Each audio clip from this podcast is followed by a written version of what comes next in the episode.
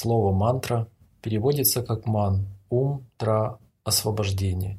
Цель мантры – привести ум в освобожденное состояние или, если сказать иначе, сделать ум необусловленным внешними объектами, которые зависят от различных ограничений, связанных со временем и пространством. Но мантра – это большее, чем просто средство для достижения трансцендентного сознания, которое ничем не ограничено. Тантрические тексты, например, Шивасутра, утверждают, что мантра и есть само чистое сознание. Мантра не просто средство для обусловленного разными мирскими ограничениями существа. Мантра – это энергия, которая творит весь мир. Это энергия Бога и в то же время сам Бог. Говоря иначе, мантра – это сам Брахман.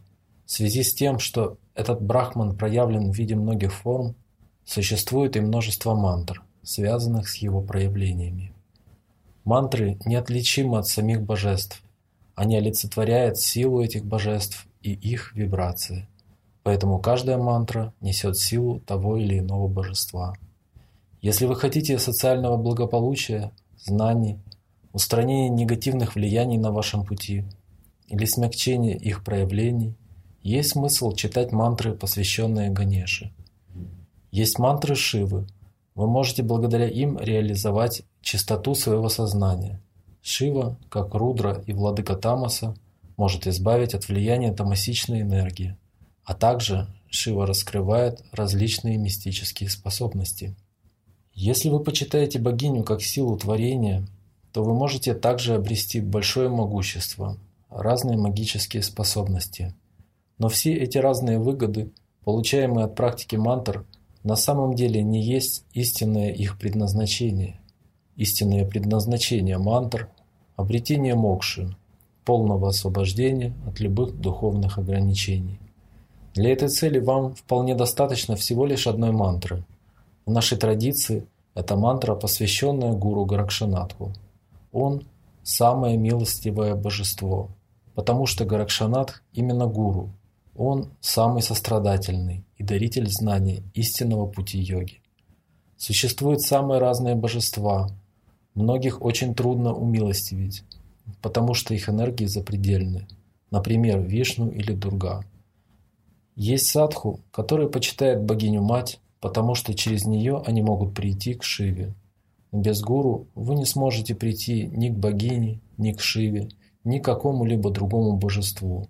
Гаракшанатх не просто божество, он Шива в виде гуру, самого совершенного носителя всех знаний о йоге. Если нет гуру, то, соответственно, нет и божеств, нет мантр этих божеств и нет их реализации. Все начинается с гуру, который передает мантры и садханы. Как только вы получили мантру Гаракшанатха, то в нашей традиции вы уже можете считаться надхом.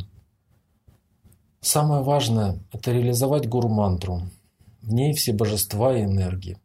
Мантра при полной реализации приносит садхаке разные ситхи, если он читал их лицом на восток – одни, если лицом на север – другие и так далее. Хотя мантра одна, но связанных с ней ситх может быть множество. Надхи верят в то, что существует одна высшая реальность, которую не способен описать никто, даже самые высокие религиозные авторитеты. Такова ее природа. Эта реальность проявлена в самых разных культах, или даже просто в обычных явлениях мира, не связанных с человеческими убеждениями, в гравитации, центростремительной силе, в рождении звезд, во всех проявлениях шакти Бога. Люди во все времена стремились понять природу этих разнообразных сил. Одни путем науки и экспериментов с помощью приборов, другие работая над своими психическими возможностями.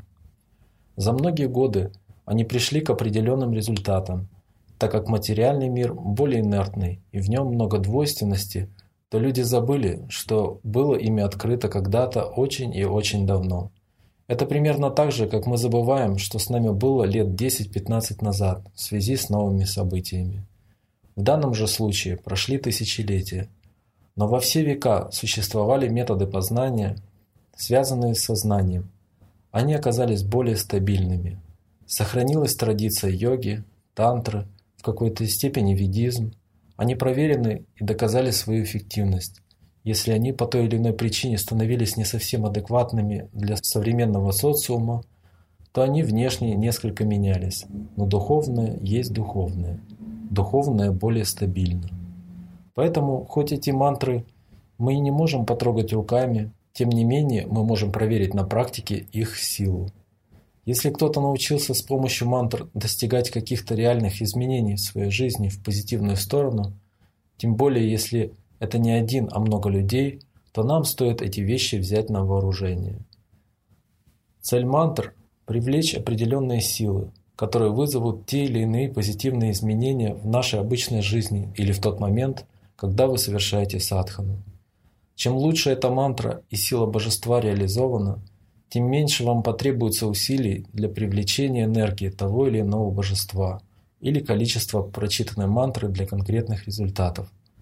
Сначала нужно начать постепенно изучать природу мантр, понять, что это не просто звук в том виде, как мы привыкли его воспринимать, какие есть виды произносимых мантр, какие есть уровни произнесения и вкладывания духовной силы в мантру.